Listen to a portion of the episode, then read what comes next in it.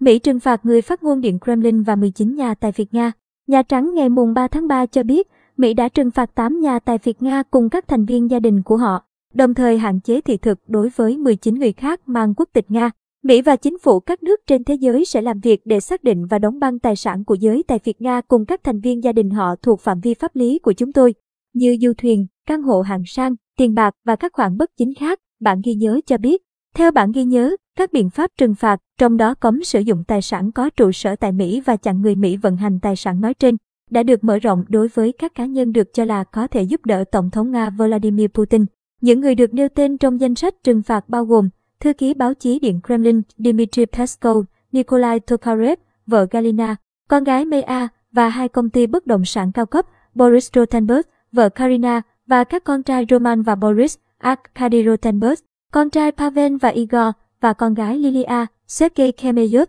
vợ Yekaterina, con trai Stanislav và con gái riêng Anastasia. Igor Suvalov và năm công ty, vợ Olga, con trai Evgeny và công ty riêng cùng một máy bay, con gái Maria và công ty riêng, Yevgeny Prigozhin cùng ba công ty, vợ Polina, con gái Lyubov và con trai Pavel và Alisa Usmanov cùng máy bay và siêu du thuyền riêng của ông đã bị chính quyền Đức bắt giữ. Các lệnh trừng phạt được công bố vài ngày sau khi Tổng thống Mỹ cảnh báo hậu quả kinh tế liên quan tới các đòn trừng phạt nhằm vào Nga. Bên cạnh đó, Mỹ cũng đang trong quá trình phối hợp chiến dịch nhằm ngăn chặn khả năng tiếp cận công nghệ của Nga, làm suy yếu quân đội và nền kinh tế Nga. Ngoài ra, còn có 19 nhà tài phiệt khác của Nga và 47 thành viên gia đình hoặc cộng sự thân cận của họ đã bị áp đặt các hạn chế thị thực mới do Bộ Ngoại giao Mỹ công bố. Tên của những người này không được nêu trong bản ghi nhớ.